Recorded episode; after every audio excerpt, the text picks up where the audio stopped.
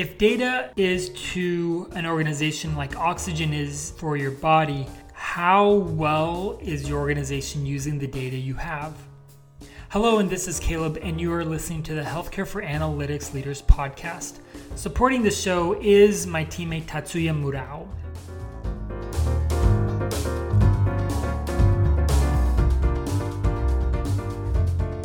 Earlier this year, we were approached by an executive team who operated a series of healthcare clinics in the Vancouver, Canada area. And they were were struggling to process the data they they had from their six to seven clinics in the area. And the reason for this was because the systems that they had in place would require analysts to manually download the data into Excel spreadsheets and manipulate the data and then report it to their finance director, who would then report it to the executive team and owners of the company. And so we recommended that before they start any I T processes and changes in their I T infrastructure, that they should develop a data management strategy that could serve as a guide for them to be able to process the data that they have and make better decisions. And there are three reasons why data management strategy is a good way to start your, your data management initiative. The first is because it outlives the current management team and, and executive team, meaning that if there are any operational changes or personnel changes within your team or the management team, the the content of the strategy can outlive them and still live on and be executed.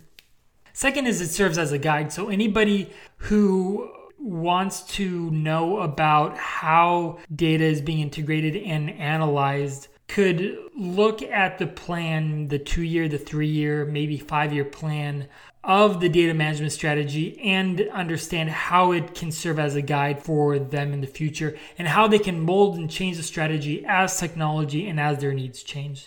The third is it, it develops a method of implementation. So the strategy would be able to be given to a development team or an analytics team for them to develop the tools is exactly how the team executive team needs it. And then a conversation could be made or a conversation could be initiated between implementation and, and what it actually looks like to implement it and what the executive team and management team needs. So that's why developing a data management strategy is important. But within the data management strategy, what are the things that need to be explained? And there are three things that need to be explained for a data, man- data management strategy to be effective. And the first is database management. There has to be a plan around the databases that are used and how they will be managed and supported. The second is data integration.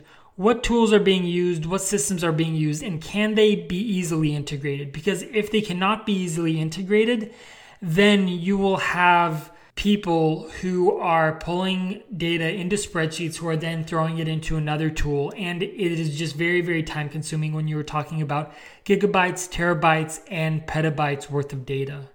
And the third is data security. As we all know in healthcare, data security is a huge field. And it requires, at least in the United States with HIPAA regulation, it requires a substantial amount of effort to make sure that data security is upheld to the highest degree. And that's the same in Canada and in Europe. And so as the, you and your executive team think about the data management tools and data integration tool sets that you need, data security needs to be at the heart of that conversation. And so after developing this plan, it will be a lot easier to implement than a one-off decision here or one-off decision there, because the client that we are working with fundamentally made decisions on the on the go without understanding holistically how they would all come together. And so they chose a data management system that would work for one healthcare clinic, but when they bought four or five healthcare clinics, then it was very, very difficult to integrate all the data together into one system that worked cohesively. And so the question for you is this: how quickly and easily can you access the data you need to make decisions, and where will you start? Do you already have a plan that needs to be executed, or do you need to start with a conversation with you and your team about developing a plan to aggregate and to build the data systems you need?